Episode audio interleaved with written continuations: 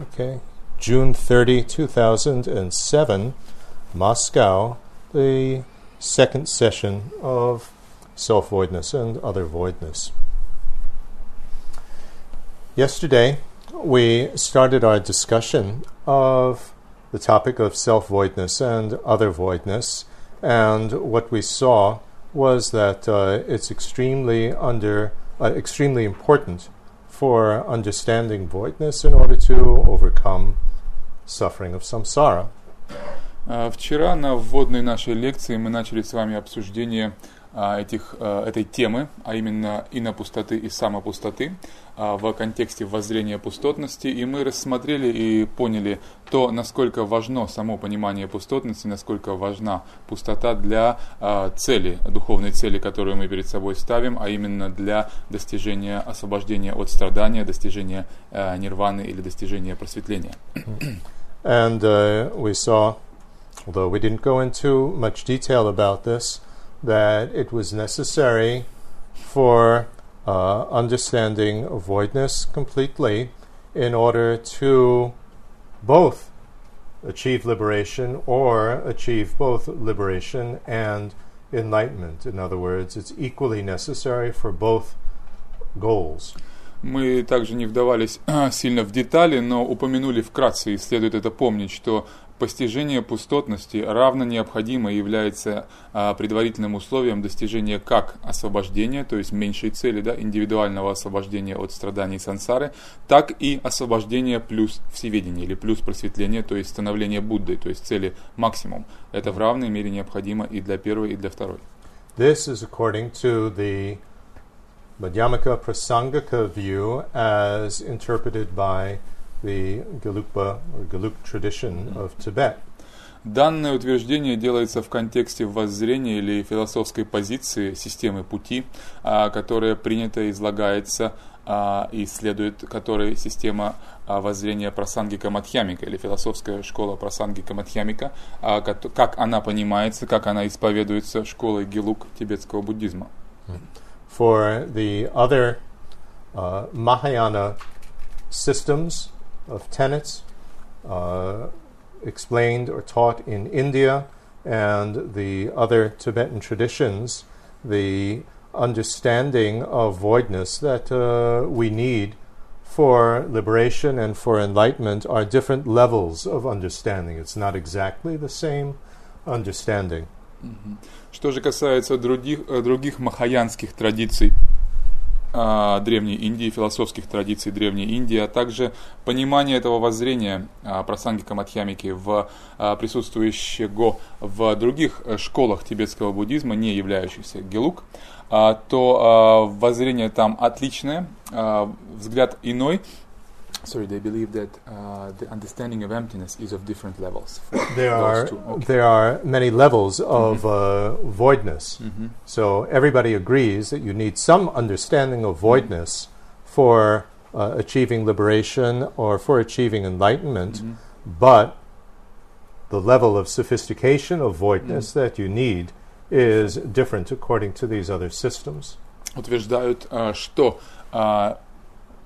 Понимание пустотности, постижение пустотности действительно необходимо и для достижения индивидуального освобождения от страданий сансары, и для достижения состояния Будды или всеведения, но те уровни глубины постижения, которые необходимы, они разнятся, они отличны. Now, this is going to be one of the most uh, perhaps difficult and complicated aspects of studying this type of uh, material, and that is namely that there are many, many different Indian Buddhist tenet systems, usually spoken of in terms of four major ones Vaibhashika, Sautrantika are the Hinayana systems, and Chittamatra and Madhyamaka are the Mahayana systems, and within Madhyamaka, Svatantrika, and Prasangika. That's complicated enough, and they differ on so many different points. However, what makes it even more complicated is that each of the um, Tibetan traditions has their own interpretation of each of these 4 mm-hmm. mm-hmm. Indian systems, and mm-hmm. even within one tradition, like uh, the Geluk tradition, there's going to be different versions of it. So this makes it extremely complex. И освещение данного вопроса, воззрения пустотности и того, какие виды э, или какие э, уровни глубины постижения пустотности необходимы для достижения индивидуального освобождения и э, просветления, вот в этом ракурсе, в этом ключе, через разбор философских систем, является исключительно детальным, сложным и развернутым изложением. Почему? Требующим длительного времени для изучения и усилий. Почему? Потому что а, преподается оно через а, а, призму основных четырех школ еще до тибетских, да, еще индийских философских школ, а, а именно двух хинаянских школ, это Вайбхашика и Саутрантика, и а, двух школ, уже принадлежащих к Махаяне, к Великой Колеснице, это Читаматра или школа только ума, и а, Прасангика, а, извиняюсь, Матьямака, школа Срединного пути. И внутри Матьямаки деление на Матьямака Сватантрика и Матьямака Прасангика. А что еще услож... разобраться с ними, это уже большая, большой вопрос, большая тема, а сама по себе заслуживающая цел, целого курса как бы, образования. А затем, а, далее это усложняется тем, что в Тибете различные школы тибетского буддизма, которые возникали исторически, каждая по-своему интерпретирует эти четыре школы, ну и их подшколы. Да, соответственно, а, понимая их воззрение по-разному, понимая их утверждения по-разному. То есть это все множится, множится на количество тибетских школ. Затем а, внутри а, обширных таких развитых тибетских школ, например, как в Гелук, а, существуют также разные подтрадиции, субтрадиции, которые уже в рамках Гелук, общего понимания Гелук, тем не менее отлично интерпретируют воззрение и других школ на эти школы, и своих различных школ на эти школы, и этих школ в их первоисточниках. Соответственно, возникает масса интерпретаций, масса пониманий. So when we study one particular explanation system, then we have to be very careful not to make the mistake of thinking that this is what everybody asserts and everybody believes. Because if we do, then we hear an explanation from another teacher, from another tradition or another monastery, and we hear something different, and then we get terribly confused. И важным для этого, из этого для нас практическим выводом является в первую очередь то, что слыша какое-либо утверждение, какой-либо постулат, какое-либо изложение воззрения, мы не должны тотчас э, думать, что а, вот так оно и есть, и вот так все и думают в Тибете, или так все буддисты и считают. И в результате этого в следующий раз, когда мы сталкиваемся с другим объяснением из другого монастыря, из другой традиции внутри одной линии или совсем из другой линии школы тибетского буддизма, у нас начинается в уме э, какое-то смятение, и мы не понимаем, что происходит. It's like many different cooks, everybody cooking the same type of cake, but they cook it slightly differently, and uh, each of their products are delicious and very nice to eat. Следует But относиться, it's slightly different.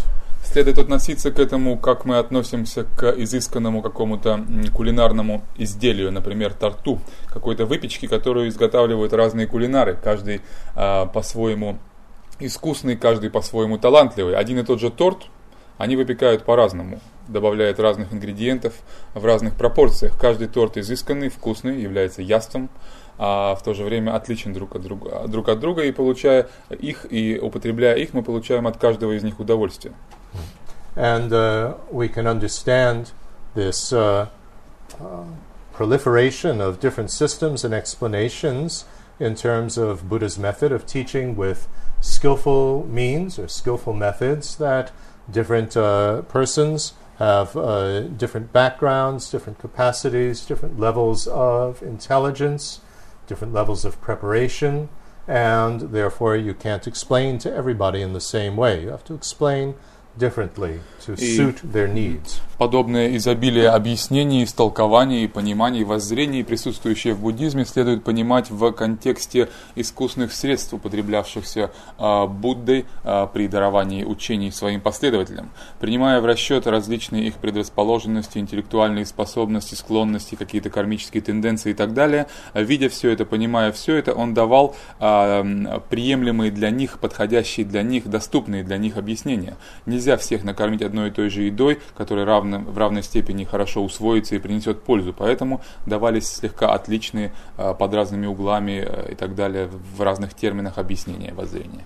And as is emphasized, particularly in Tibet, these Indian tenet systems form a graded path And so, in order to really understand the most sophisticated explanation, let's say the Prasangika explanation, it really requires going through and working through the less sophisticated systems because what you're doing is narrowing in, getting a more and more refined understanding. Также следует знать о том, что в понимании, в истолковании тибетских философов, тибетской, Э, понимании, принятом в тибетском буддизме, эти четыре основных школы э, индийской буддийской философии, э, Вайбхашика, Сватантрика, Читаматра и Мадьямака в ее прасангика и Сватантрика вариациях, понимаются как и относятся к ним действительно люди как к поэтапному пути. То есть это не какие-то отдельные школы, которые можно некоторые игнорировать, поскольку они низшие, и сразу прыгать в наиболее сложную, наиболее глубокую и как бы верную, да, прасангика Мадьямику. Но они воспринимаются воспринимаются практикующими, изучающими их как поэтапный путь. Поэтому для того, чтобы истончить свое воззрение и спуститься, так сказать, к наиболее тонкому, наиболее глубокому воззрению просангика Мадхьямики или взойти до него, необходимо проходить через более грубые, через более а, условные, через более, так сказать, доступные уровни э, вайбхашики, саутрантики, читаматры, истончая свое воззрение, делая его все более и более глубоким, отсекая все более и более э, тонкие слои омрачений, слои неведения. also, even within India, there were many traditions of explanation of the various great Indian commentaries, and these were transmitted to Tibet and translated by different people, different times, and so on. So you have many different lineages. Также следует учитывать и то, А, в данном подходе, изучая тенеты да, или философские системы а, буддизма, что и в Индии существовали, естественно, разные комментарии, школы комментариев, разные а, мастера, философы, которые слагали собственные тексты, комментарии на эти основополагающие трактаты, на трактаты Будды и иные трактаты о воззрениях. И эти а, трактаты достигали Тибета разными путями, приносились разными а, переводчиками, переводились в разные времена, в разных монастырях, и также уже из индийских разных пониманий этих философских воззрений, философских школ, попадали разные в Тибет, по-разному переводились, и очень сложная э, возникла система такая, многоуровневая система интерпретации и понимания. So because of these different lineages coming from uh, India, even of the same text, then within Tibet we get uh, many variations in the Tibetan traditions of ways of understanding the Indian material. И коль скоро индийские тексты достигали Тибета разными путями, затем переводились в разных монастырях разными лацавами по-разному, не, нет удивления, не должно быть удивления, что один и тот же индийский текст, будь то уровня первичного или вторичного комментария, да, уже индийского понимания индийскими философами э, первоисточников, переводился в Тибете по-разному, и там существуют разные школы или традиции интерпретации и толкования этого текста. So, we find in the uh, literature both Indian and uh, Tibetan literature, that uh, there are many debates back and forth about the various systems. И в индийской и в тибетской э, философской литературе мы находим э, массу э, дебатов, каких-то дискуссий, происходящих на страницах этих текстов и комментариях, где спорят между собой, опровергаются, утверждаются различные философские системы воззрения. And we have to understand what the purpose is for all of this. И мы должны э, верно понимать э, то, в чем смысл, да, или каково предназначение подобных э, дебатов, дискуссий. And although sometimes they use strong language, like calling each other idiots, uh, nevertheless, uh, one has to uh, not put the emphasis on that. И хотя Sometimes порой... people get very excited in a debate. А, люди, людям свойственно распа распаляться в таких э, дебатах, как бы заводиться, да, и не стоит воспринимать это, а, как-то превратно понимать то, что используется порой довольно такой зажигательный язык, какое-то сильные выражения, обороты в этих дискуссиях, когда они называют оппонента идиотом или там придурком и так далее, только глупец может говорить такое и прочее. Не следует воспринимать это According to the traditional explanation, Buddha taught all of these uh, positions, and they are only for the purpose of helping others to overcome suffering. Следует помнить, опять же, то, что мы сказали э, прежде, что все эти воззрения были преподаны Буддой, исходя из понимания а, различных уровней и предрасположенностей учеников. И все они являются эффективными, действенными методами, устраняющими страдания. И именно так к ним следует относиться. Buddha did not teach them in order to increase the ignorance and confusion of people. That's an important point to remember. Они не были преподаны Буддой с тем, чтобы углубить а, омраченность, углубить а, еще более неведение живых существ и приумножить их страдания. Это важный момент, его всегда следует помнить, когда вы сталкиваетесь вот с такими дебатами и какими-то противоречиями. Each system, if one understands it, here we're talking in terms of their teachings on voidness, if we understand it, it helps to diminish someone's suffering. Mm-hmm. Каждая система, каждая буддийская философская система, здесь мы говорим в контексте а, понимания ею, да, или а, постулатов этой системы относительно пустотности, да, понятая верно в рамках этой системы, безусловно, явится средством, уменьшающим наши страдания, уменьшающим омраченность а, неведения нашего ума. The only question is, does it eliminate all the suffering on the deepest levels, or just the initial levels of the grosser types of suffering. Другой вопрос, способно ли это воззрение, да, если это воззрение какой-то из низших школ, а, в полной мере устранить все страдания, устранить его причины и освободить нас навсегда от омраченных состояний сознания, ума и страданий. Это уже другой вопрос. But before we can deal with the more subtle types of suffering, you have to diminish the greater types mm-hmm. of suffering, and so these more so-called simpler systems are uh, mm-hmm. very important for that mm-hmm. first um, task. Uh, task. И способно ли оно избавить нас от всех, даже тончайших э, форм страдания, или оно э, умиротворяет лишь его наиболее проявленные грубые формы?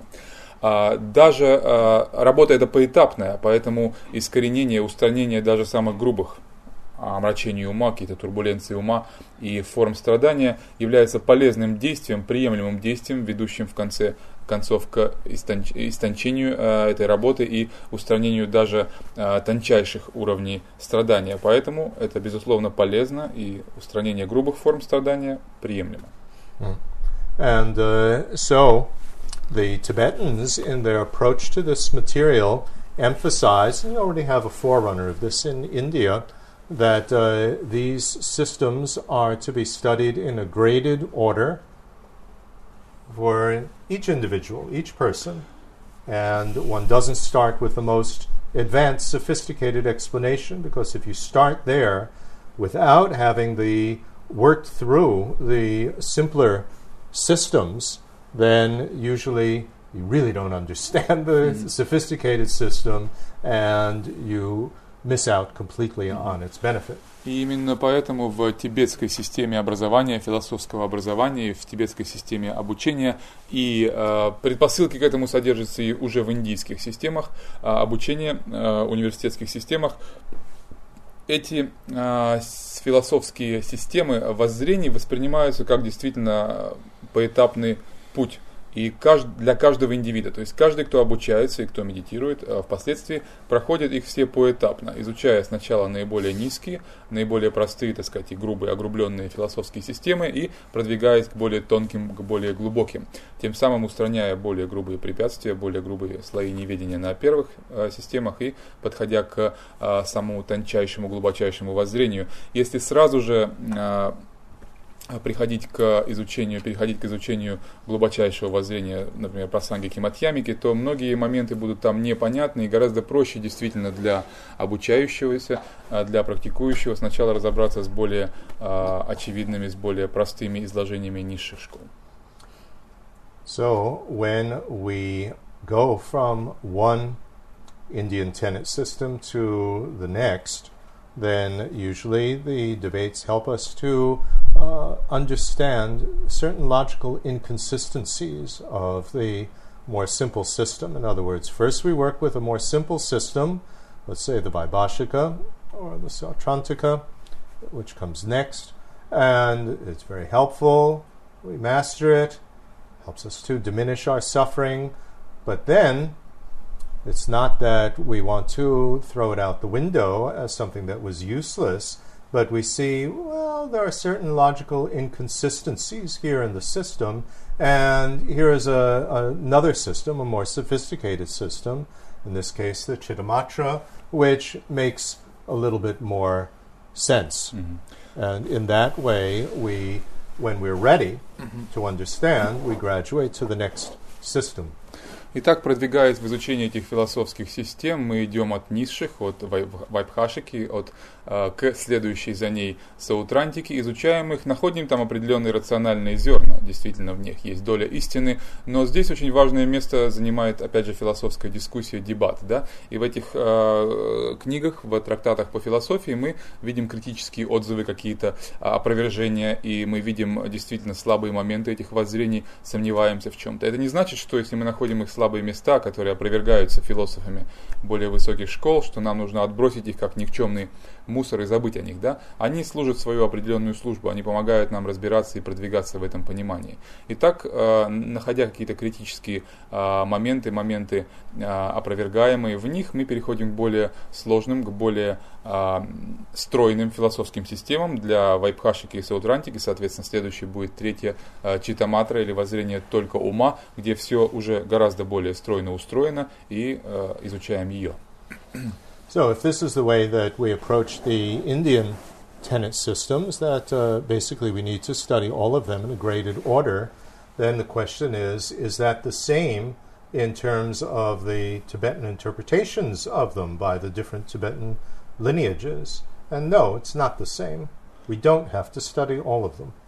И задаем... In order to gain liberation and enlightenment. И коль скоро это относится к индийским философским системам, а именно ну, к основным четырем, Вайбхашика, Саутрантика, Читамантра и Читаматра и Мадьямака, а, вопрос а, следующий в том, хорошо, надо их изучать поэтапно, об этом говорили индийцы, об этом говорят тибетцы.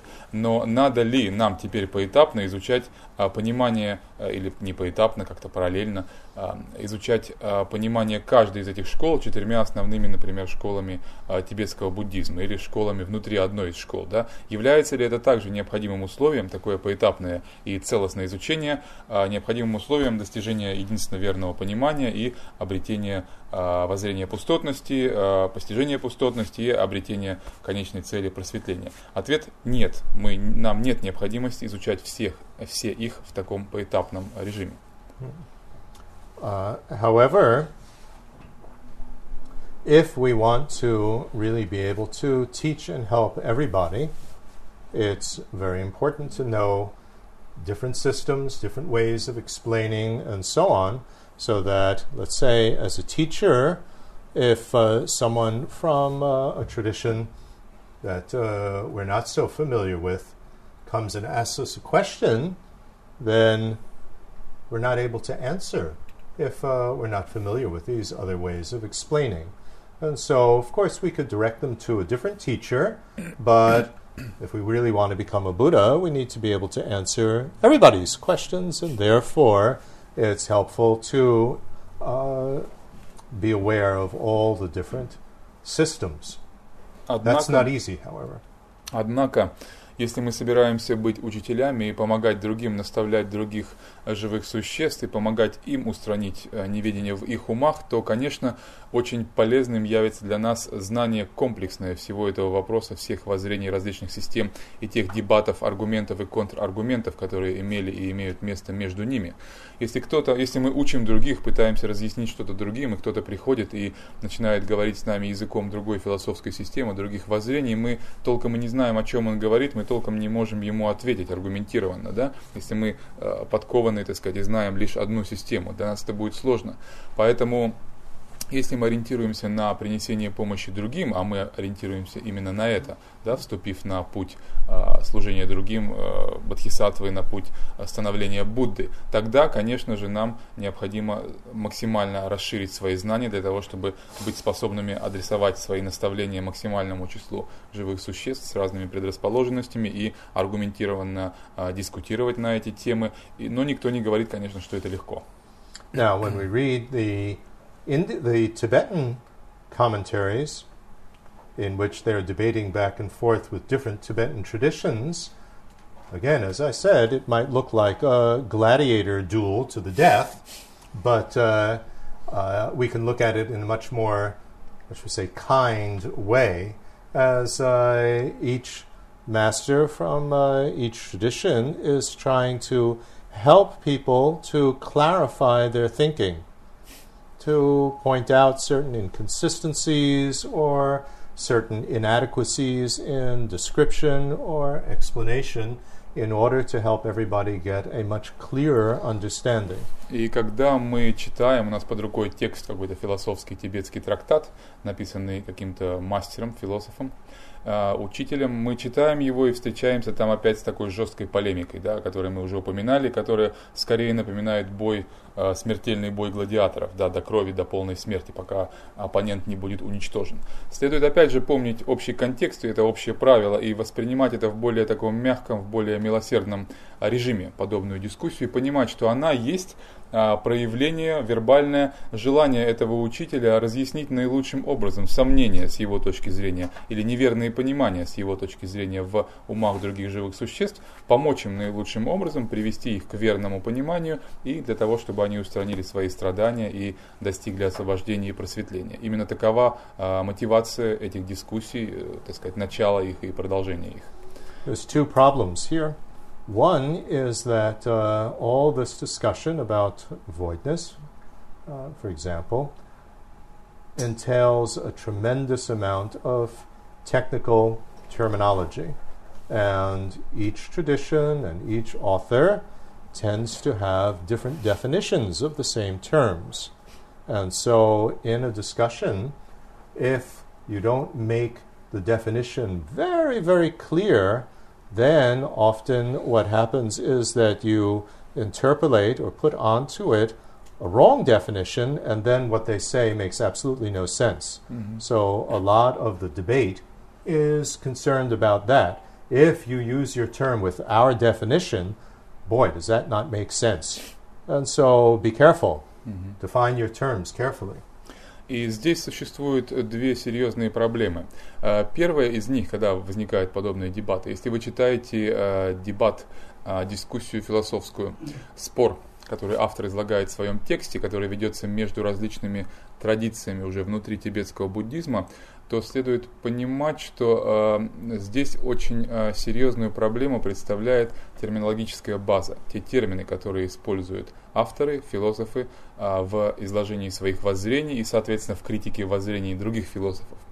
А каждая философская школа внутри тибетского буддизма, традиция интерпретации индийской философской школы или отдельная монастырская или личная традиция какого-то ламы-философа а, может подразумевать наличие различных дефиниций отличных дефиниций, то есть определений, стоящих за каким-то термином, там, например, пустота или что, что-либо иное. Да? Поэтому свободное такое вольное использование этих терминов в дебатах должно прежде всего подкрепляться а, как бы соглашением, пониманием сторонами, что они понимают эти термины совершенно одинаково. Да? Поэтому а, большая часть дискуссии начинается именно с этого и посвящена именно этому.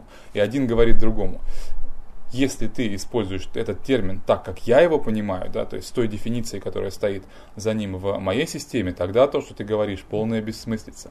Либо тогда объясни мне, что ты понимаешь под этим термином, либо э, я, так сказать, считаю, что ты э, э, заблуждаешься по таким-то и таким-то критериям. Also, a lot of these Tibetan explanations are based on meditational experience of great masters. And although they might have very valid meditation experiences and very validly have received uh, or attained the different results that uh, they say that they have attained, nevertheless, as His Holiness the Dalai Lama points out, they weren't all equally skilled in explaining what they experienced. And so some of them wrote and explained very clearly, and others less clearly. Mm-hmm. And so this often is the source of the problem is that they just weren't very some of these masters just didn't write very well. Также второй проблемой является то, что зачастую а, основой подобных э, философских изложений, а, каких-то утверждений, постулатов является личный медитативный опыт, личное медитативное опытное переживание того или иного йогина, того или иного ламы и философа, соответственно. Да? А нет сомнений в истинности их опытов, их переживаний, их постижений. Но а, проблема возникает на следующем уровне, на уровне вербализации, на уровне оформления этого словами, на уровне, а, так сказать, излияния этого на бумагу. Проблем нет, опыты их а, валидны, опыты их э, ценны, опыты их аутентичны, но то, как они пишут, а, разнится. Некоторые, так сказать, весьма красноречиво, весьма а, ясно, весьма, а, так сказать, хорошим языком, хорошим стилем излагают то, что они ощутили на невербальном, на неконцептуальном уровне. Другие, у других, так сказать, хуже с письмом, у третьих там плохой почерк и так далее. И как его стиль Далай-Лама часто говорит, да, не ставя под сомнение опыт их медитативных переживаний, то, как они излагают его, порой вызывает сомнения и вызывает какие-то упреки и непонимания. this is, uh, I mean, there are many points that follow from this, but uh, one point which I think is quite significant in terms of the fact that different meditation masters had different meditation experiences is that even if we follow one particular tradition with uh, the texts and explanations of one of the great lineage masters, and we find that very useful, that doesn't mean at all that our meditation experience is going to be the same as mm-hmm. this master's meditation experience. Mm-hmm. It might be quite different, and we see that over and again in the historical examples in which Tsongkhapa, for instance, had completely different understanding and realization than his teachers did. И здесь опять же возникает, из этого вытекает один, а, момент, который представляет серьезные сложности проблемы для учеников. А, переживания лам различны в том плане, что индивидуальные переживания, будучи аутентичными, будучи подлинными, да, медитативными переживаниями, тем не менее воспринимаются индивидуально, воспринимаются по-разному и излагаются по-разному. А, далее, даже если мы следуем четко одной традиции, если мы избрали а, традицию медитативную традицию э, комментариев, объяснения этой медитации, объяснения этих переживаний, принятых и детально истолкованных в какой-то одной традиции или под традиции э, тибетского буддизма, то никто не может никогда гарантировать нам, что наше собственное медитативное переживание, которое мы, так сказать, если нам повезет, обретем на этом пути, будет в точности соответствовать той единственной традиции, тому описанию переживания и всем этим э, комментариям, расположенным вокруг него, которые мы практиковали в своей линии.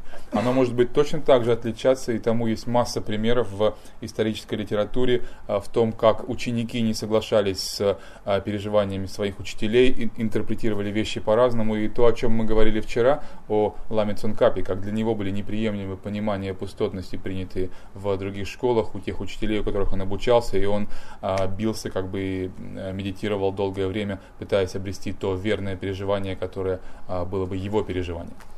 But of course, if we have a different meditation experience from that of our the lineage that we've studied in, or the great masters or teachers that uh, we have uh, studied with, that doesn't mean that our realization is necessarily correct. It always has to be checked to see whether it's valid or not. Has it actually produced the uh, intended result?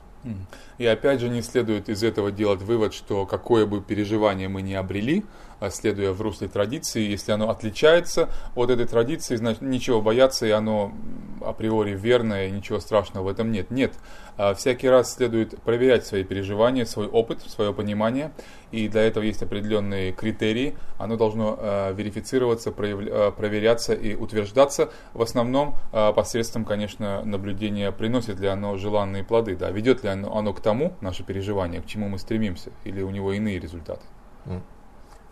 One of the big interests of His Holiness the Dalai Lama, however, is to try to come up with a so called grand unified theory, theory.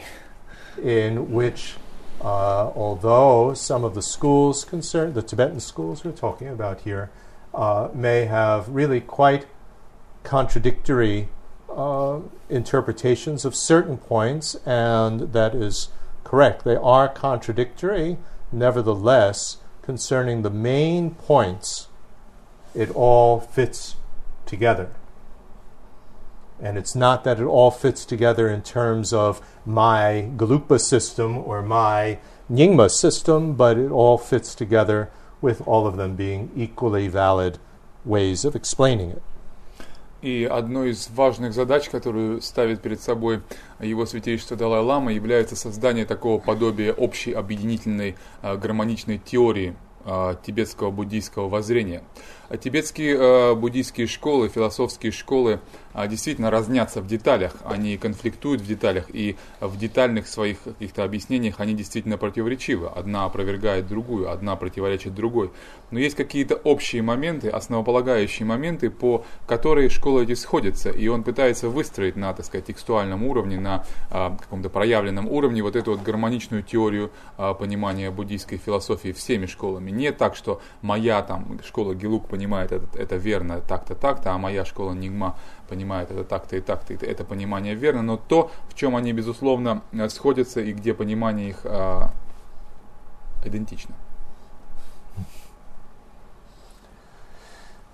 Okay. That gets into a very delicate uh, point in terms of, usually it's described in terms of how different religions relate with each other and interact but also within Buddhism, how the different traditions interrelate, interrelate and uh, uh, work with each other. Do you have an exclusivist point of view, which says only my system is correct. Everyone else, if you follow their system, you go to hell.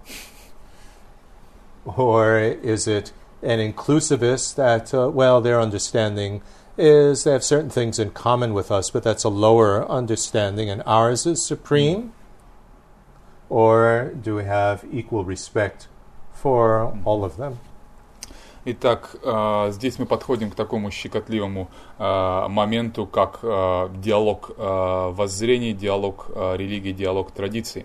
Обычно мы привыкли говорить о диалоге религии, да, и как одна религия говорит, что она говорит о воззрениях других, о практиках других и так далее, об этом мы немного знаем. А теперь мы переходим к эм, разбору как бы, ситуации внутри буддийской философии, внутри тибетской буддийской философии. А, здесь могут быть разные подходы. Это может быть такой а, экск, экск, эксклюзивный или эксклюзивистский подход исключения всех остальных, который гласит, ну, в принципе, что а, моя школа верна, мое воззрение единственное верное, остальные все в ад строем, и вот это единственное верное понимание. Остальные все неправы и заблуждаются в разных терминах, более или менее жестких. Затем это может быть инклю, инклюзивный такой, то есть включающий, инкорпорирующий подход, который говорит, окей, там они ошибаются где-то немножко по каким-то пунктам, да, моментам, но в целом там есть, э, они просто низшая школа по отношению с моей, мы ее включаем, там вот это я от них готов принять, это мы у них отрицаем, они как-то инкорпорированы в мировоззрение.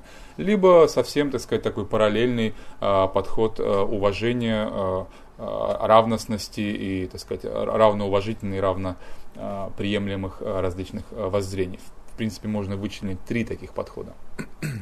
So, although we haven't uh, gone yet into all the details about self voidness and other voidness, uh, these points I think are important, uh, even if we haven't understood, and we won't be able to understand yet the detailed explanations that will follow. At least it gives us perhaps a helpful frame of mind with which, which with which we can undertake this type of study. Mm-hmm. И мы еще не перешли с вами, собственно, к рассмотрению воззрений и на пустоты, и самопустоты. К обсуждению этого вопроса, но я считаю, что это важный момент, и даже получится ли у нас, не получится у нас разобраться а, вот в рамках этого семинара в этом воззрении, скорее всего, нет. Так или иначе мы будем а, что-то понимать, мы заложим какой-то, получим какой-то багаж на будущее, и очень важно подойти к этому изучению, как, каков бы ни был его результат, с верным настроем ума. И вот то, что я говорю вам сейчас, оно именно создает вот эту рабочие какие-то рамки а, вашего сознания, которые будут воспринимать воспринимать эту информацию uh, должным образом. So in this uh, Buddhist material, we find actually all three approaches to interreligious dialogue. И в буддийской традиции, по сути, мы находим а, представленными все эти три а, подхода, такой эксклюзивный, инклюзивный и а, равностный к а, оппонентам, к другим традициям, школам.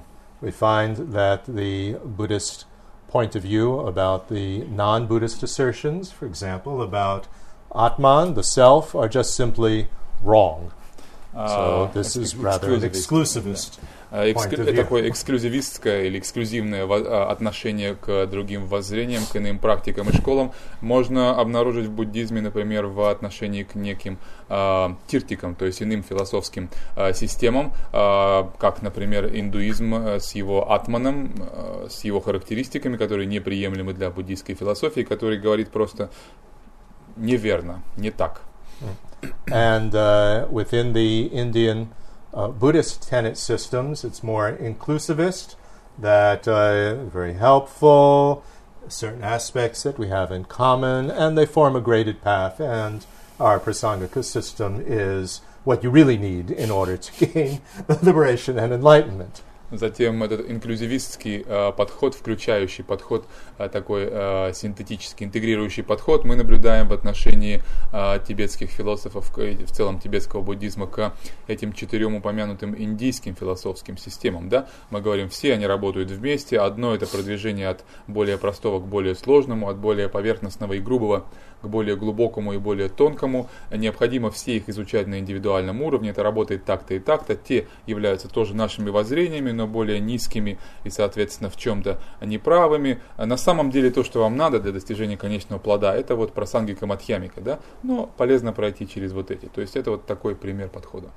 And if we follow His Holiness the Dalai Lama's approach to the various Tibetan traditions, this is more what's called pluralist, that uh, all of them are equally valid И пример такого as ways to bring liberation and enlightenment.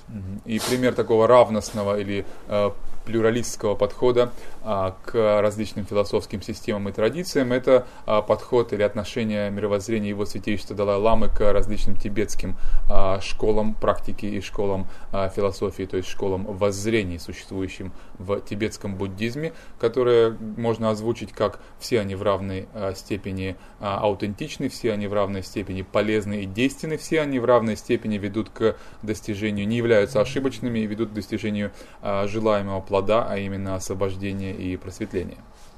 So, if we can clearly differentiate the different approaches to the different material that's involved in this topic uh, concerning voidness, I think it helps us to become less confused about it. И важно действительно в самом начале, приступая к изучению подобных изложений, разобраться вот в этом вообще, в этой системе отношений, какие могут быть подходы к воззрениям других, вот эти три основных их вида, да. Если мы понимаем, что здесь отношение такое, здесь э, третьего свойства, здесь второго свойства, тогда нам будет э, понятнее вся эта система, и мы э, меньше родится в нашем уме каких-то заблуждений относительно происходящего. Okay, I think this is enough for that topic Э, я думаю, достаточно на эту тему.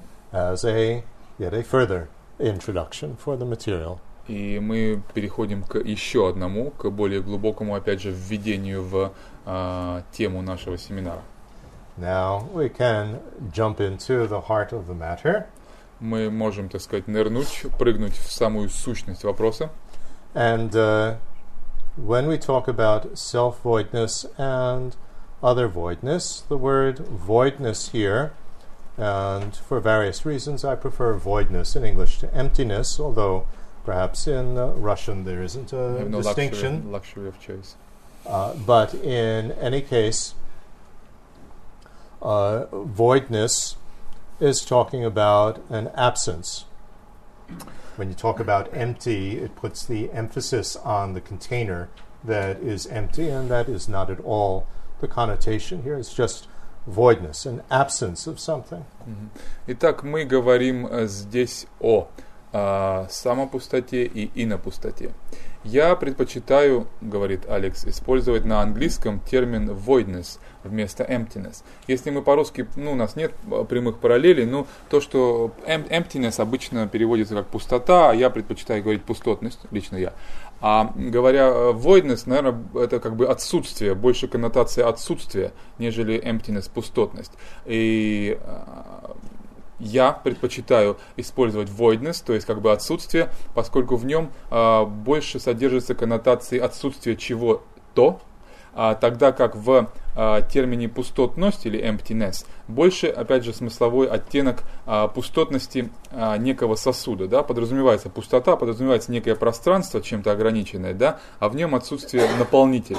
Такая вот идет смысловая коннотация у emptiness, а у voidness отсутствие а, иная, более, на мой взгляд, предпочтительная, поэтому я говорю о и на отсутствии и самоотсутствии, но я буду говорить и на пустота, самопустота на русском. When we speak about self voidness, we're talking about an absence of impossible ways of existing, and each of the Indian tenet systems will uh, explain different levels of what's impossible. Mm-hmm. But these are absent, they never existed, they never will, and totally mm-hmm. impossible. Mm-hmm. Говоря о самопустоте или о самоотсутствии, э, мы говорим о различных пониманиях, присутствующих в э, индийских философских системах, соответственно, в этой градации уровней глубины понимания, различных невозможных способов бытия, которых никогда в помине не было, которых нет и никогда быть не может. Ну, в феноменах. When, when we, when the term self voidness means an absence of a self nature, an impossible self nature. Mm. The word self here is coming from the, mm. is a short form of self nature. Mm-hmm. Вот в этом термине рангтон или self-emptiness или self-voidness или по-русски само пустота, вот эта э, ретро-частица само, да, она говорит о отсутствии э, самости или самосущей природы э, невозможной какого-то невозможного способа бытия, да, самобытной, самосущей, самодостаточной, вот все это само-само природы в объекте или в личности. То есть мы это здесь отрицаем. And when we speak about other voidness, this is an absence of other levels of mind, which do exist, mm. but they're just absent in terms of the subtlest clear light mind. Mm. И э, эти э, вещи не существуют в принципе, эти невозможные способы бытия, они полная фикция, да, их не было, нет и никогда не будет э, в случае с самопустотой. Говоря же о инопустоте, мы говорим о пустоте от, ну это не по-русски немножко, пустоте от иного, по-английски это работает, да, а, или отсутствии иного. Чего? Говоря об уме ясного света, о тончайшем уме, мы говорим об отсутствии в нем иного или иных состояний, иных планов, иных уровней ума, которые в принципе, хотя и существуют сами по себе, да, но в данном уме, в тончайшем уме, они отсутствуют. В этом разница, улавливаете, да? Там отсутствует то, чего в принципе нет и быть не может, а здесь отсутствуют какие-то а, сущие или существующие, имеющие место в других ситуациях а, моменты. Now, all the Tibetan systems equally assert that we need, in order to attain enlightenment, a refutation of impossible ways of existence, so an understanding that they don't exist at all, and we need to get this with the subtlest clear light mind. The issue is what do you call these two? Uh, итак, все тибетские школы, uh, все школы тибетского буддизма А, в один голос утверждают о необходимости постижения отсутствия а, каких-либо невозможных способов бытия в себе и в окружающих, и во всем неодушевлен, во всем сущем, и также а, для достижения просветления, да, и также о том, говорят они в один голос, что сделать это необходимо тончайшим умом ясного света. Вопрос далее и повод для дискуссии это то, что они понимают под первым, и то, что они понимают под вторым. So some systems don't even use the term other voidness. Some systems use self voidness, but they use it to describe some uh, less sophisticated uh, absence. I mean, an absence of some less subtle, impossible way of existing. It's not, what shall we say, fixed. Mm-hmm what these terms, self voidness and other voidness, are referring to and how the various authors will use them. Nevertheless, this is the unified field theory. Everybody is talking about the same thing И- and asserts that the same thing is necessary to gain enlightenment. И опять же следует понимать, что это довольно зыбкое такое поле да, для дискуссии. Некоторые философские школы, некоторые школы практики в тибетском буддизме вовсе не используют термин «инопустота». Некоторые используют термин «самопустота», но поднимают под ним совсем иное – отсутствие нек- неко- неких более грубых, более очевидных, очевидных невозможных способов а, бытия, чем те, о которых мы говорим сейчас. Поэтому кто-то использует эти термины, кто-то не использует вовсе, кто-то использует, но понимает их иначе. А, сложно здесь разобраться, это очень зыбкое терминологическое поле. Но следует понимать, что действительно существует некая абстрактная такая объединяющая теория единого поля, да, в которой все-таки говоря в своих терминах о чем-то своем, все они подразумевают в конце концов, что надо постичь пустотность, не опосредованно напрямую, и надо сделать это умом тончайшим ясного света, и именно это ведет к достижению конечной цели. То есть в этом можно согласиться всем. This is why, if we're going to study any author or any system, we have to, at the very beginning of our studies, learn the definitions of the major terms that this author and system are using. Mm-hmm. И именно по этой причине, если мы приступаем к серьезному изучению, глубокому изучению, осмыслению какой-то философской системы, если мы, ну, тибетского буддизма, если мы э, хотим изучать труды какого-то автора, да, какого-то мастера, философа, ученого, мы должны прежде всего разобраться в его терминологической базе, в тех дефинициях, которые стоят за терминами, используемыми им в своем изложении и в своих дискуссиях. И уже от этого, от, так знать этот словарь, да, и уже от его язык, и от этого отталкиваясь, изучать его труды.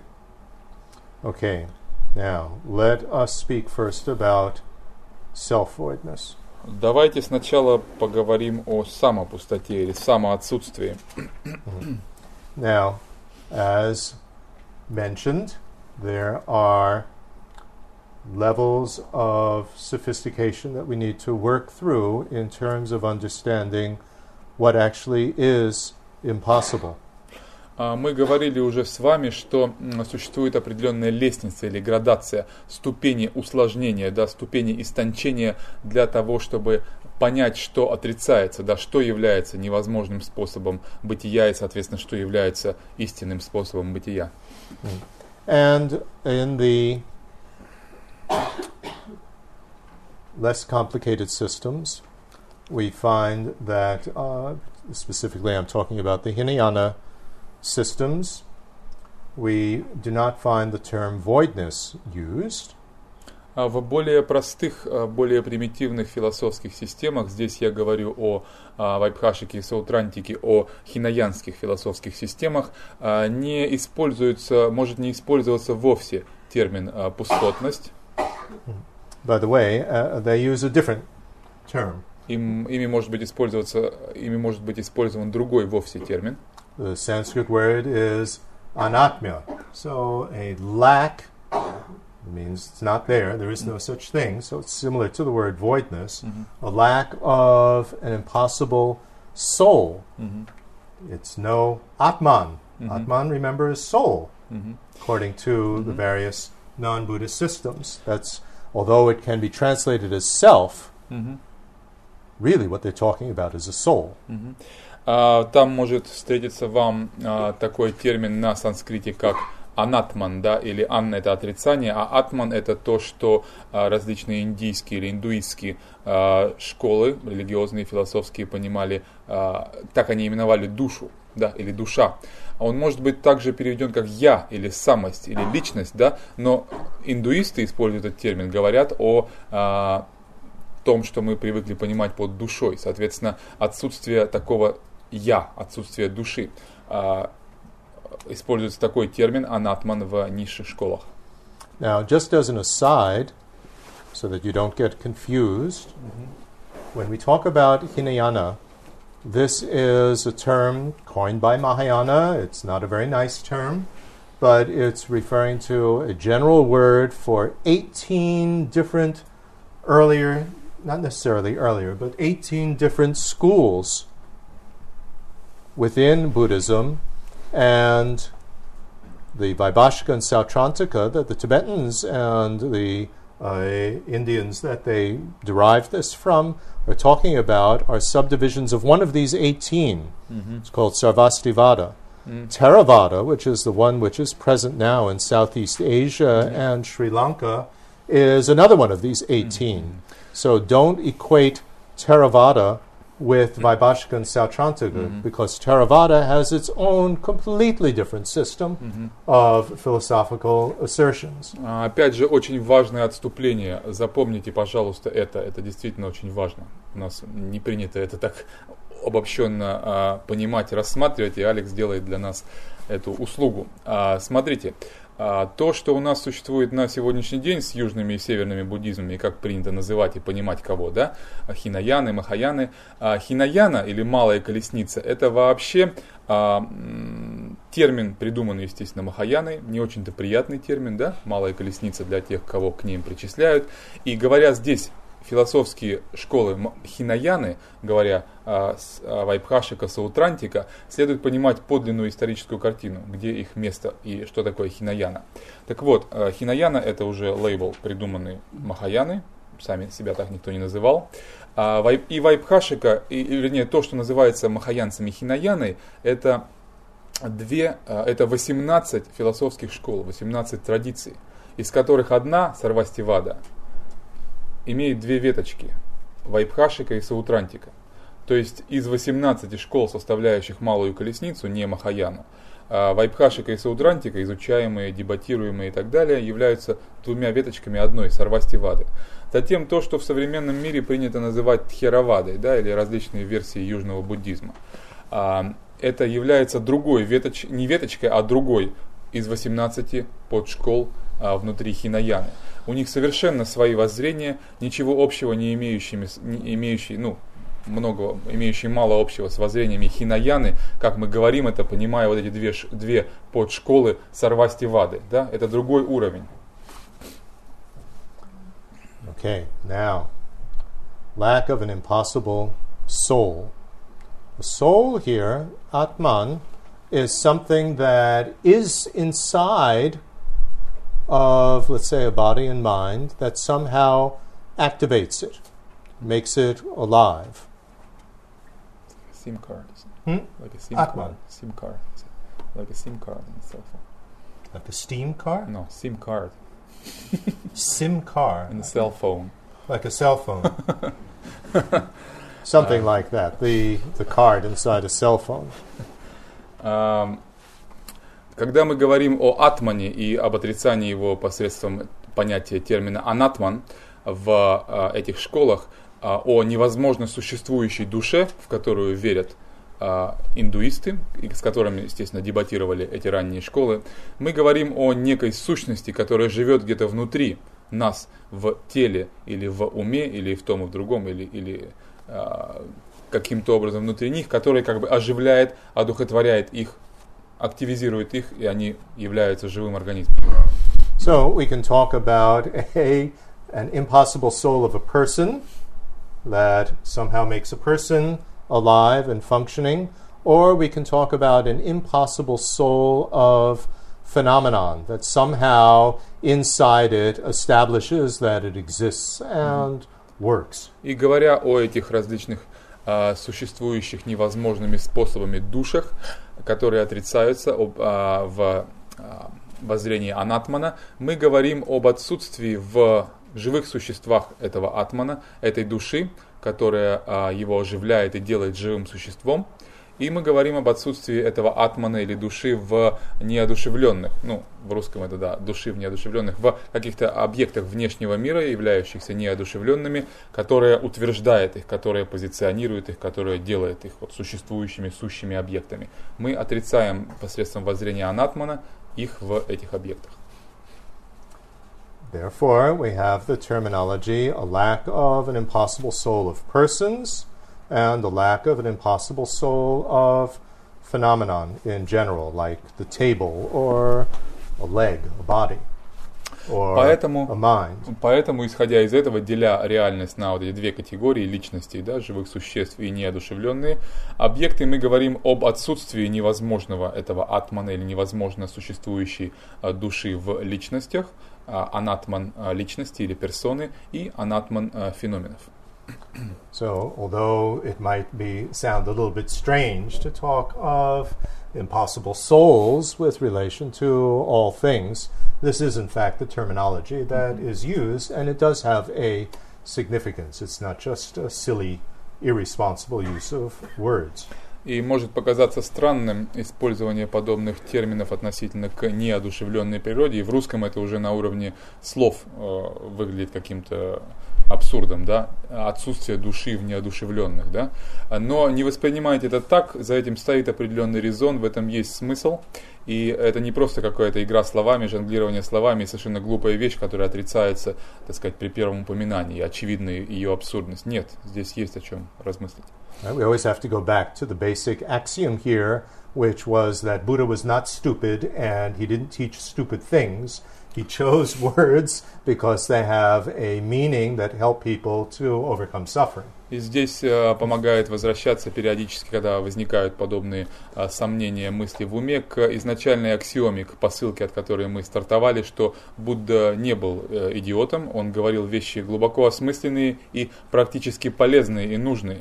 Если он говорил какие-то вещи, использовал какие-то термины, значит они коррелировали с какими-то омрачениями, с какими-то, с какими-то видами неведения, э, ложного понимания в умах существ, соответственно, для устранения каких-то воззрений, существовавших, они э, давались в качестве противоядий, поэтому они все осмысленны и имеют с- As my значение. teacher, Sirkin Rinpoche, loved to point out, it is extreme arrogance to think that, well, Buddha didn't explain it very well. I can explain it much better with my words И and также my way of uh, uh, using terminology. явится проявлением, крайним таким проявлением гордыни и заносчивости, э, высокомерия, утверждать, что и думать, что «М, Будда не все тут понимал или не так это объяснил, как надо, я сейчас своими словами, с помощью своего понимания, опираясь на собственное понимание, разъясню это получше, пояснее. Это, конечно, и так любил говорить э, мой учитель Сарком Рибачи.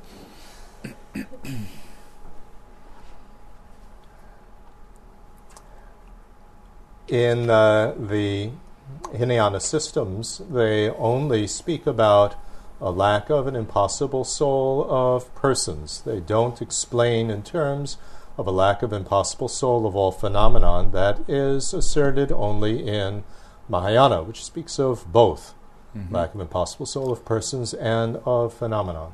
Теперь важным различием, которое следует знать, а, является то, что в философских школах Хинаяны, то есть в этих двух а, веточках Сарвастивады, да, о Вайбхашике и Саутрантике, не говорится вовсе об отсутствии это- этого невозможно существующего атмана или этой души в внешних феноменах. Да? И речь идет лишь об анатмане персоны или об анатмане я, личности. А, речь об анатмане или отсутствии сущности, вот этой сущностной души там или чего это, в, во внешних феноменах э, говорится лишь об этом в школах Махаяны, соответственно, в Читаматре и выше.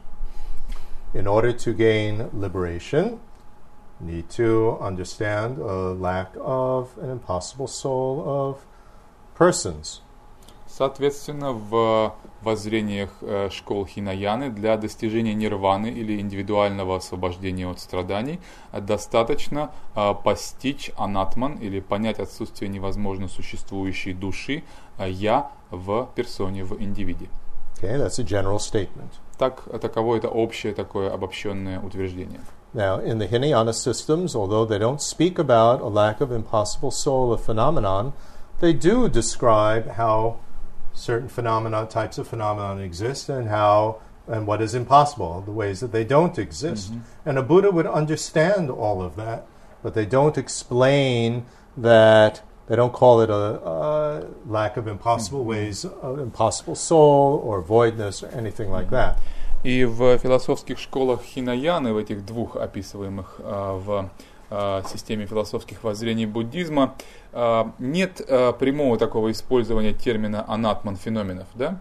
Но, естественно, Будда понимал реальность и а, объясняя эти воззрения, излагая их подобным образом, так или иначе он, конечно же, описывал а, и мы это находим в философских этих а, трактатах, как существуют вещи. Это оговаривается. Говорится, каким образом они существуют, и, естественно, говорится, как они не существуют. Да? Говорится, что это невозможный способ бытия, там, каких-то там а, частиц элементарных нет и так далее. Как-то это объясняется, но просто не используется сам вот метод подачи материала и сам термин анатман феномена. Да? Это не используется. Но говорится о том, как они есть и как они не есть. And in these Hinayana systems, uh, Buddha and an arhat, a liberated being, basically their understanding of reality is the same. It's just that a Buddha knows more. A Buddha knows how to lead everybody to liberation, and Arhat doesn't. И в их понимании uh, знание uh, Будды и знание Архата, того, кто достиг состояния uh, индивидуального освобождения, они а, равны или идентичны в их понимании реальности или в понимании ими реальности. То есть и Будда, и Архат понимают реальность анатман а, в равной степени. А различие между ними состоит в том, что Будда знает больше сверх того, а, а именно то, каким образом, наилучшим образом помогать другим живым существам. Этим он превосходит Архата. Now, in the Mahayana systems, when we talk about a lack of impossible soul of persons, these are impossible types of souls that uh, nobody has. And one needs to understand that uh, lack or absence uh, and in, ter- in order to achieve liberation. И когда в системе Махаяны, философских школ Махаяны, мы говорим об анатмане личности, об отсутствии истинного самобытия или об отсутствии этой невозможно существующей души, которой никто из нас не обладает, существующей невозможными этими вымышленными способами. А, мы говорим о том, что постижение этого, устранение этого объекта и постижение этого анатмана личности является необходимым условием для достижения освобождения от страданий сансары. And then, in order to attain enlightenment, you have to understand the impossible soul of phenomenon, which is a more subtle, impossible way of existing. That's what's called voidness, and it applies to not just physical objects and things like that, but it also applies to persons. Mm-hmm. And that's what you need to achieve enlightenment.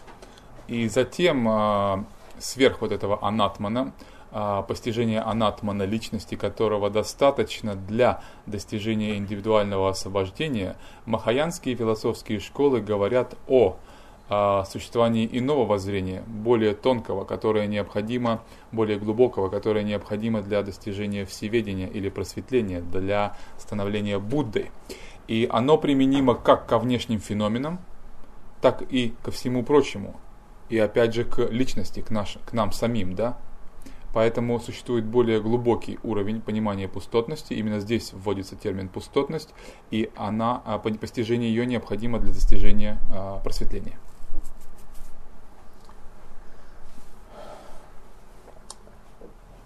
What is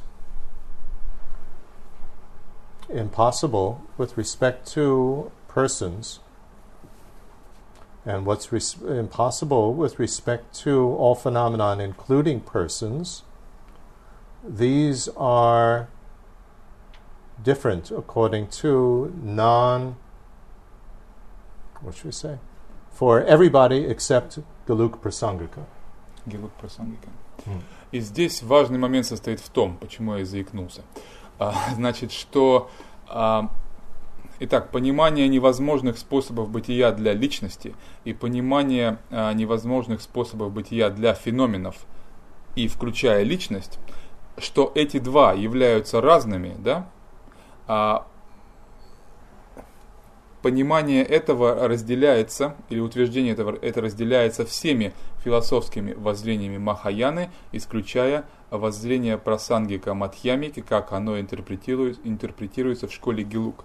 То есть для них это будет одинаково. For, for Giluk it's the same. It's identical. Well, I will get to that. You will get to that. Mm-hmm. So, according to everybody except Galuk Prasangika, what you need to understand for gaining liberation, what you need to understand for gaining enlightenment are different. Mm-hmm.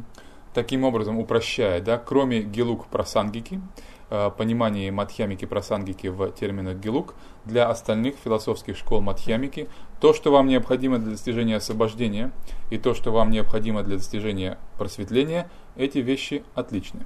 According to Galuk Prasangika, it's the understanding uh, that is required for liberation and enlightenment is the same. In other words, with the um, less full understanding of lack of impossible soul of persons that everybody else talks about, and which is correct, you're not going to gain liberation. You're still going to be left with a very, very subtle level of disturbing emotions. And mm-hmm. to get rid of those, even to achieve liberation, you have to get the full understanding of voidness of all phenomena, as applied to persons mm-hmm. as well. Объяснение философов, мастеров школы Гелук, э, исповедующих прасангика Мадхьямику, можно передать следующим образом. Для достижения как освобождения индивидуального от страданий сансары, так и просветления в сведении состояния Будды необходимо э, постичь пустотность. И постижение это одинаковое. А то, что а, постулируется другими философскими школами Махаяны как необходимое условие постижения анатомы личности да, для достижения освобождения, верно.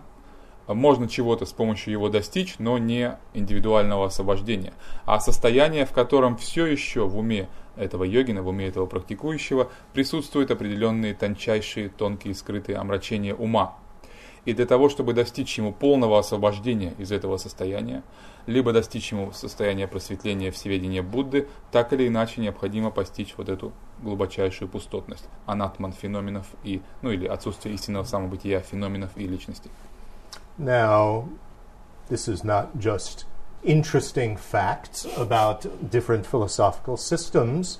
This has a great implication for our practice. И это не просто какие-то интересные, э, курьезные факты о различных философских системах и их э, взаимоотношениях, но это важный практический момент для нас на нашем пути к достижению просветления. The implication is that the major source may not be the exclusive source, but the major source of our disturbing emotions, anger, greed, etc., attachment, is a misconception that we have about how we as persons exist. И, And that is what you work on first. и важность этого подчеркивается тем, ну или обусловлена тем, что а, основным, а, может быть не а, единственным, но основным, основополагающим источником всех омрачений нашего ума, всех тех тревожащих эмоций, от которых мы стремимся избавиться, таких как гнев, вожделение, зависть, ревность, гордыня и прочее, является именно вера нас самих в какие-то невозможные способы бытия нас самих, то есть в наш атман, существующий невозможными способами. И возникает все из этого. So if our computer crashes, then the main thing that we need to focus on is not so much the voidness of the computer, but the voidness of me, who is so upset about my possession. Me, me, me. Если, Now, what am I going to do? если наш компьютер вдруг э, рушится, да, если в нем возникает какой-то серьезный сбой, он все зависает и теряется работа, то для нас наиболее актуально в такой ситуации не размышлять о пустотности компьютера и почему такое произошло. Но гораздо важнее для нас, а, чтобы избежать тревожащих эмоций, гнева и прочих по этому поводу, а, размышлять о пустоте а, и отсутствии истинного самобытия или невозможного способа бытия в нас самих, об этом я, я, я, мое, моя работа, мой компьютер и возникающих из этого кусте негативных эмоций.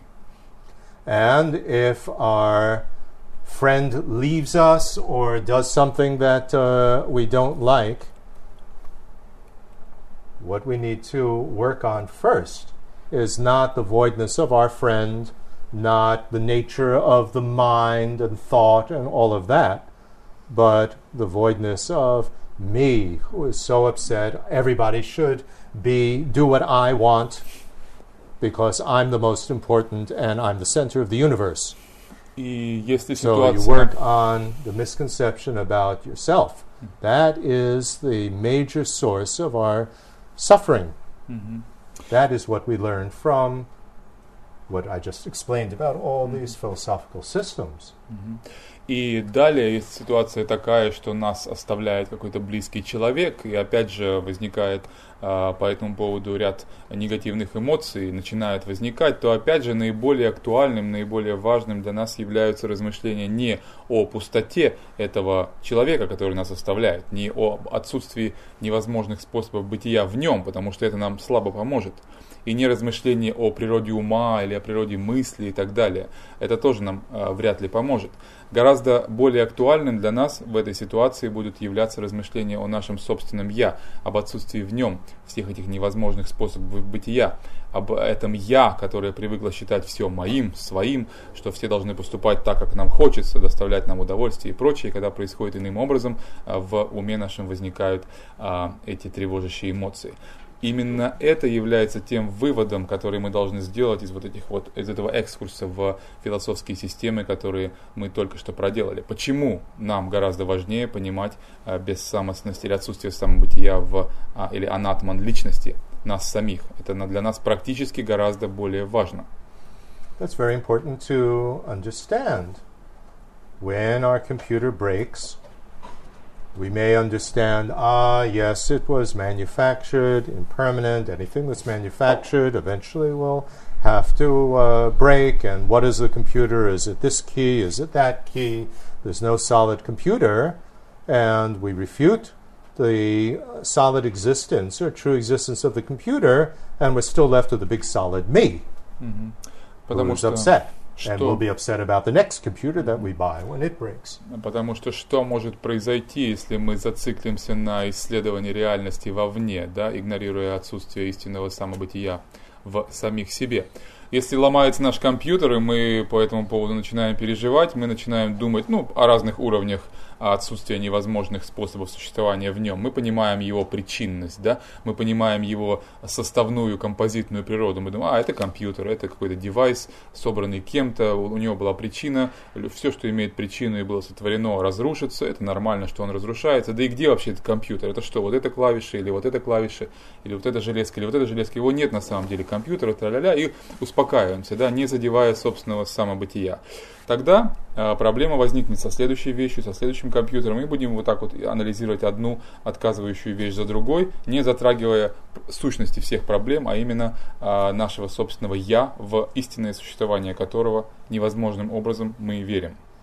Same thing with our friend. We may understand, well, he or she has acted under the influence of disturbing emotions and their background and other things that are going on in their life. And, you know, what am I angry with? The mind, the body, and so on.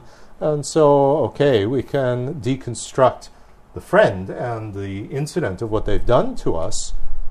But still, if we haven't analyzed the se- me, then we're still stuck with the me that uh, can get upset with the next incident Mhm, that happens and the next friend.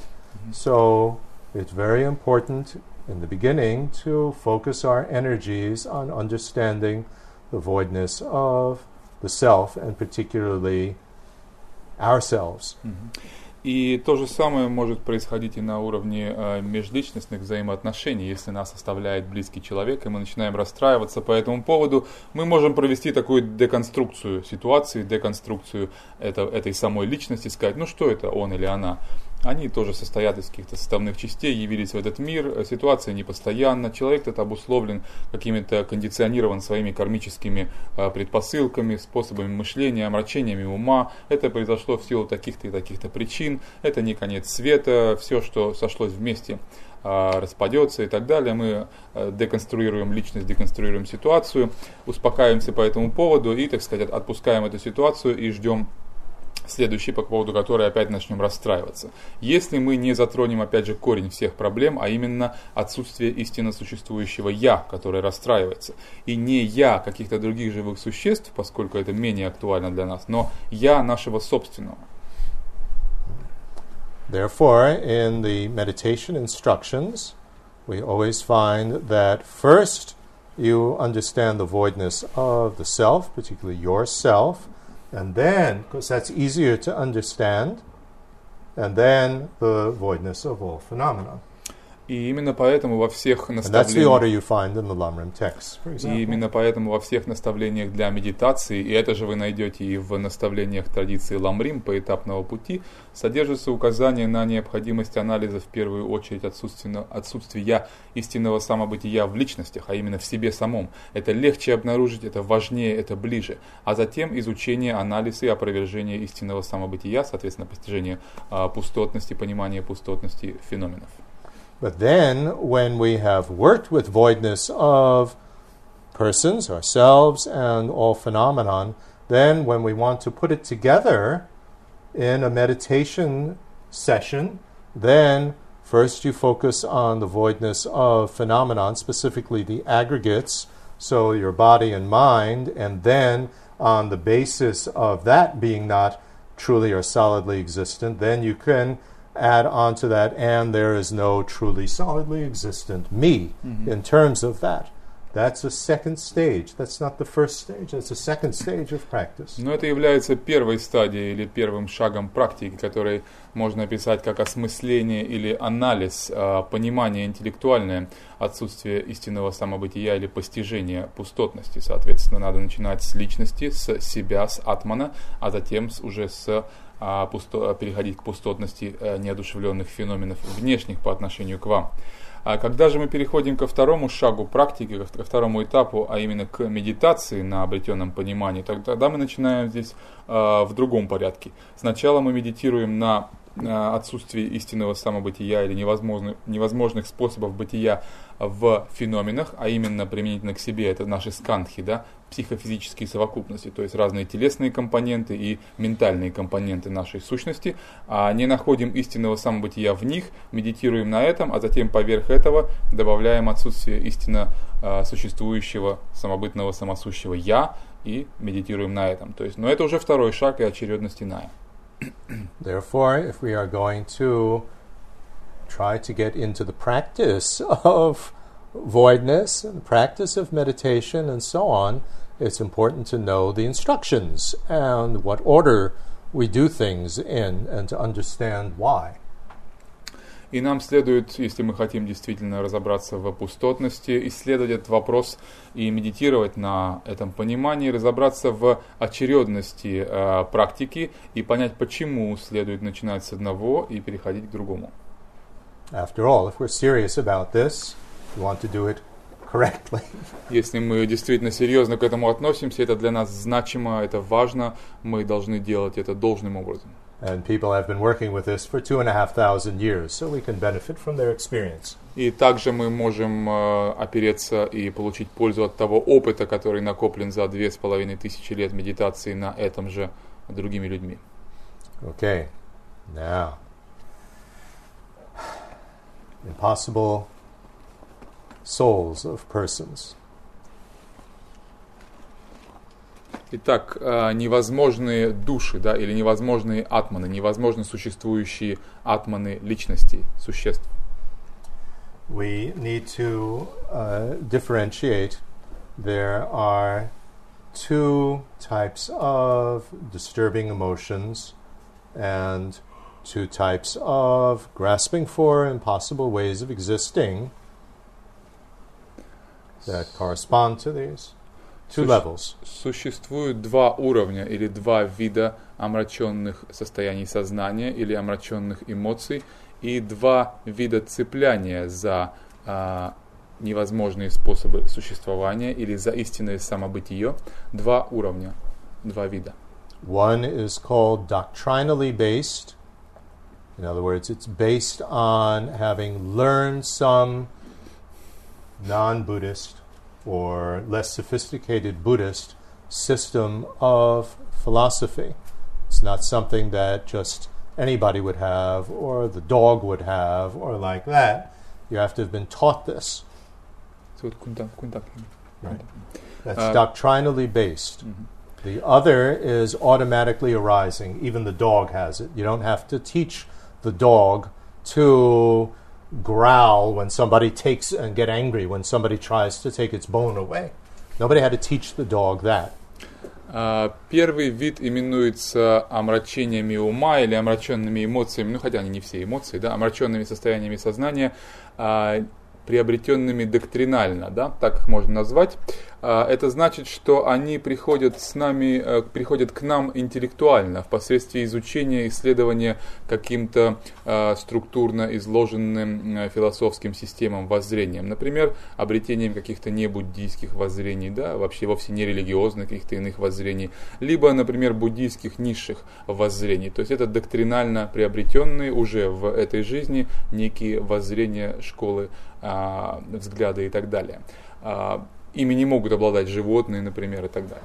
А что же касается второго вида, это такой как бы внутренне присущий или прирожденные или врожденные а, различные омраченные состояния сознания и неведения, которые свойственны всем живым существам, даже животным. Например, собаку не надо учить рычать и лаять, когда у нее вырывают кость. Это а, я, мое, а, и, и прочие все эти виды такого базового цепляния, агрессии и прочего, они присущи всем живым существам, им не надо обучать.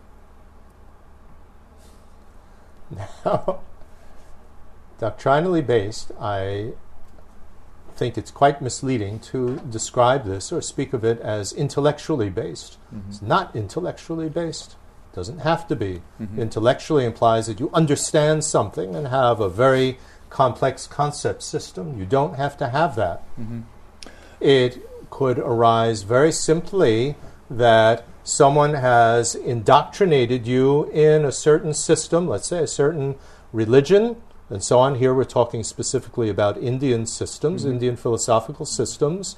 You might not understand it at all, but on the basis of that, you identify with it, and now you get angry at anybody that challenges your religion or mm-hmm. challenges your belief. That's mm-hmm. what we're talking about. It doesn't have to be intellectual. Mm-hmm. но следует понимать, что э, не надо путать э, эти доктринально обоснованные или доктринально а, приобретенные а, омраченные состояния сознания с некими интеллектуальными системами воззрений и верований. Да? Они могут быть далеко не интеллектуальными. Например, а, здесь критикуются какие-то индуистские системы воззрений. Это может быть, кто-то может быть индоктринирован, да, то есть промыты его мозги какой-то философской системой, какой-то религией, какой-то верой, чем-то еще философией, чем угодно. Да?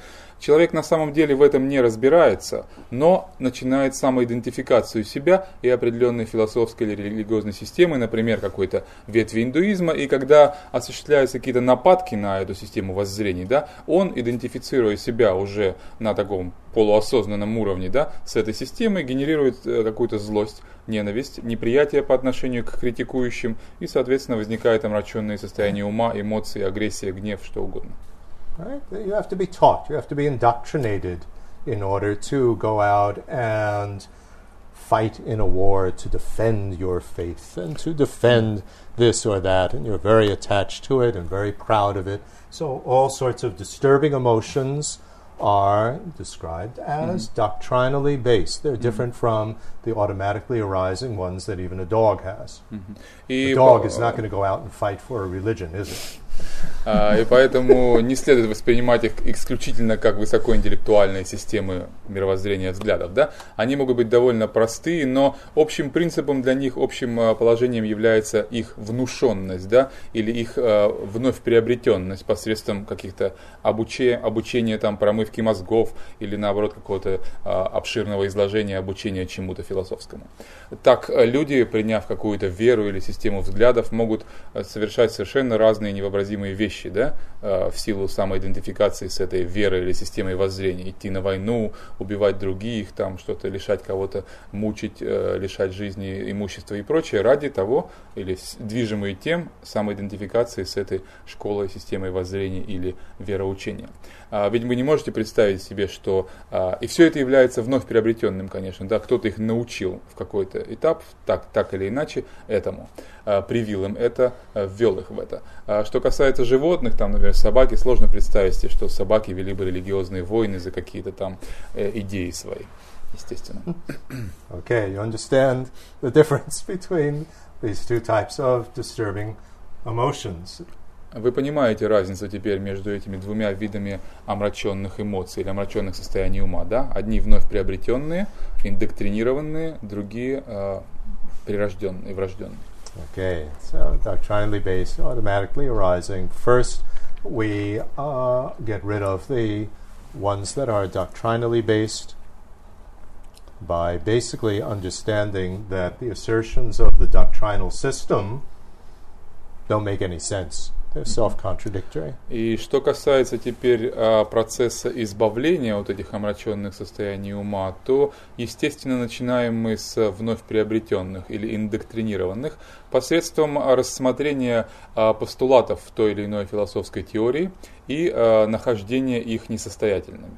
So even if we didn't understand intellectually at all the doctrines of the system that we were fighting a war over, nevertheless, in order to give up our identification with that, we need to be convinced that this is a ridiculous system, it doesn't make any sense. И здесь, опять же, не важно, были ли мы индоктринированы на глубоко интеллектуальном уровне или лишь а, как-то полуосознанно ассоциировали себя, идентифицировали себя с той или иной философской системой или, или вероучением.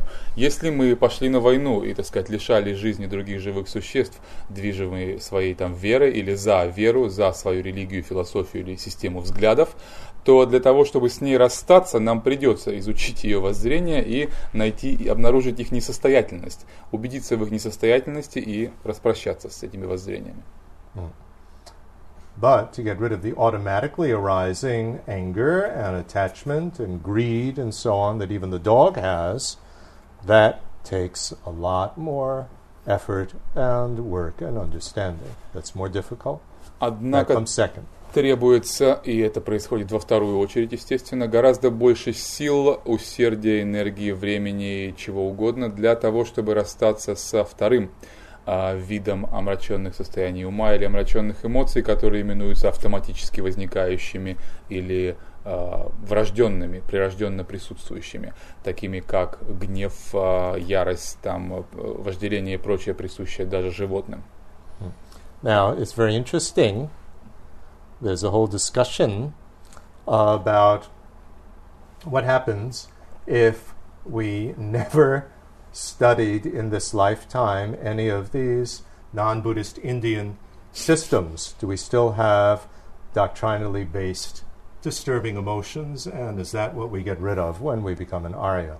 И здесь возникает интересный вопрос обычно у людей, а что если я в жизни никогда не изучал подобного рода системы, не индоктринировался ими, да, то есть я не изучал никаких индуистских воззрений, например, которые критикуются в этих текстах, в этих учениях, и что, мне необходимо избавляться от них, находить их несостоятельность для того, чтобы стать арьей, да, для того, чтобы стать благородным существом, то есть э, постичь реальность напрямую. Could we substitute instead uh, doctrinally based uh, disturbing emotions that are based on Western systems of thought? И можем ли мы э, на их э, на месте этого э, представить себе и, соответственно, работать с какими-то западными, присущими западной цивилизации э, доктринами, э, внедренными в нас, и находить их несостоятельность и избавляться от них? Допустимо ли это?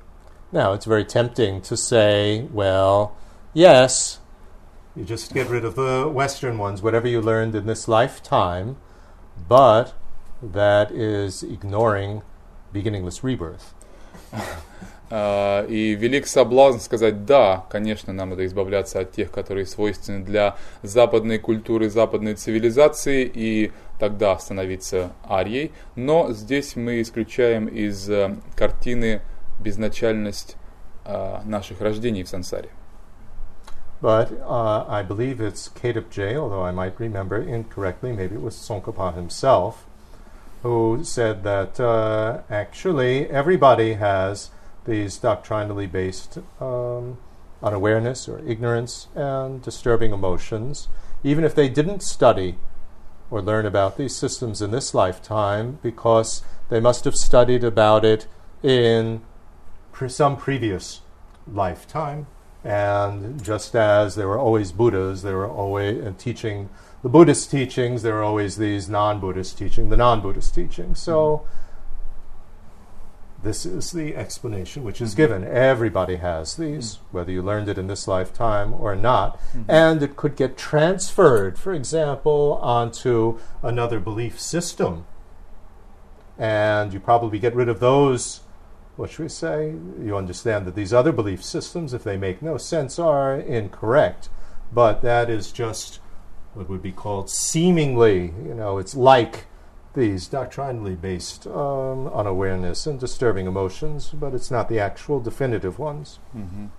И объяснение, даваемое а, а, мастерами, буддийскими мастерами, не помню, кто это именно был, Кедрубдже или сам Лама Цункапа, а, состоит в следующем, что а, следует учитывать а, безначальность рождений в сансаре и прошлые жизни и возможность миграции, как бы, да, перехода этих индоктринированных воззрений из рождения в рождение. И следует э, понимать, что если мы идентифицируем какое-то одно, а, присущее там нашему времени и нашей культуре воззрения, и избавимся от него формально, да, разобрав его и признав как несостоятельное, то тем не менее в уме нашем может остаться в этой подспудной форме некое индоктринированное воззрение, от которого мы не лишились, и поэтому следует изучать их все и разбирать несостоятельность их всех, и, так сказать, избавляясь от них э, в совокупности.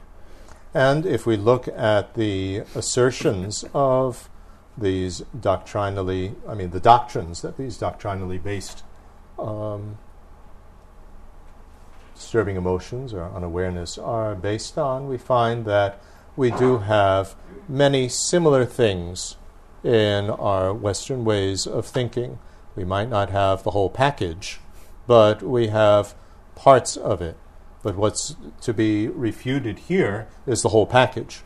И если мы будем детально исследовать с вами эти, э, так сказать, текстуальные источники, философские источники этих э, индоктринированных э, ложных воззрений, которые, так сказать, порождают в нашем уме все эти негативные эмоции первого свойства, то мы обнаружим, что аналоги их зачастую можно найти и в западных, присущих нашей цивилизации, нашей культуре э, и внедренных, соответственно, в наше сознание воззрениях. А, однако речь идет лишь об их каких-то э, множестве моментов, но не о полном пакете. То есть мы не говорим, что полный пакет присутствует этих э, ложных воззрений в нашей системе, поэтому следует изучать их в совокупности и опровергать в совокупности.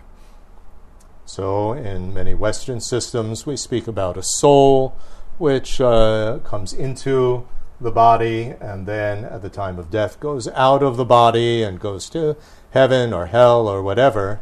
Well, we can see that this is quite similar to certain aspects of the non Buddhist Indian beliefs. Например, We might uh, not think that it's the size of the universe, like the whole Atman Brahman idea, but we have certain aspects of this belief. А, Так, определенные аспекты этих верований, присутствующих или присутствовавших в а, каких-то индийских философских системах, религиозных системах, мы можем обнаружить а, в наших западных, например, идея о душе, которая инкарнируется в тело в, при рождении, которое затем а, оживляет его и затем разделяется с ним в момент смерти, отправляясь в какие-то райские уделы или низвергается в ад а, навеки вечные. А, это сродни системе атмана и понятию атмана в индуизме, хотя какие-то аспекты могут и разниться. Например, не говорится о душе, объемлющей всю Вселенную, да, размером со Вселенную, как это есть в случае с атманом Брахманом. Но определенные аспекты, они весьма и весьма близки. Okay, so I think this is enough for our first session today, and then uh, this evening, when we continue, we'll get into specifically the uh, assertions of an impossible soul of a person and then phenomenon. Достаточно для сегодняшней первой лекции. Вечером, когда мы вновь а, вернемся сюда, мы поговорим с вами о как раз а, невозможных способах а, бытия а, души или атмана этой сущности а, для личности и для феноменов, как они не существуют.